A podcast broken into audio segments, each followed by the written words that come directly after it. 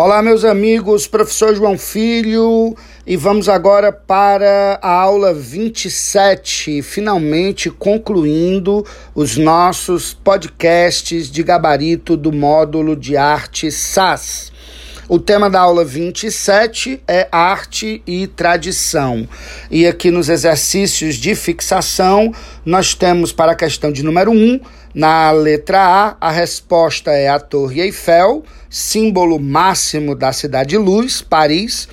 E na letra B de bola, a obra pode ser uma referência à influência francesa no carnaval brasileiro, ou também pode representar a própria pintora, que no retorno de Paris sentia-se deslocada ao participar do carnaval naquele ano. Para a questão já de número 2, na letra A, a religiosidade vinculada às festas, a influência de diversas culturas que formam a manifestação e os diferentes formatos que uma mesma festa tem em diferentes estados do país. Na letra B de bola, a resposta correta é a influência africana, já que se trata de festas exclusivamente católicas provenientes da cultura europeia.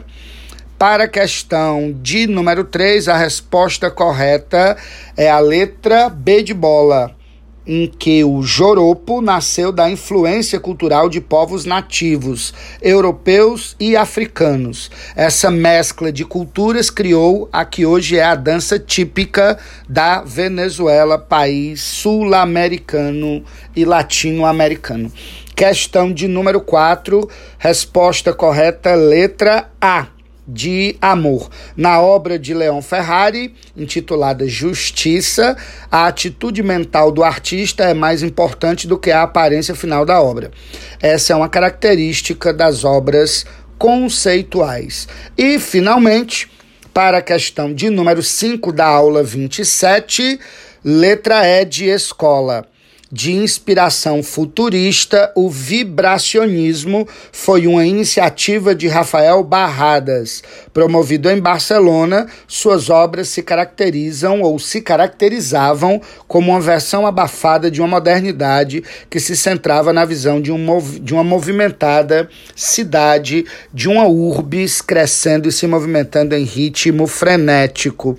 Meus queridos, concluímos aqui os nossos podcasts do módulo SAS de Arte eu sou o professor João Filho, desejo a vocês um forte abraço e até o nosso próximo encontro.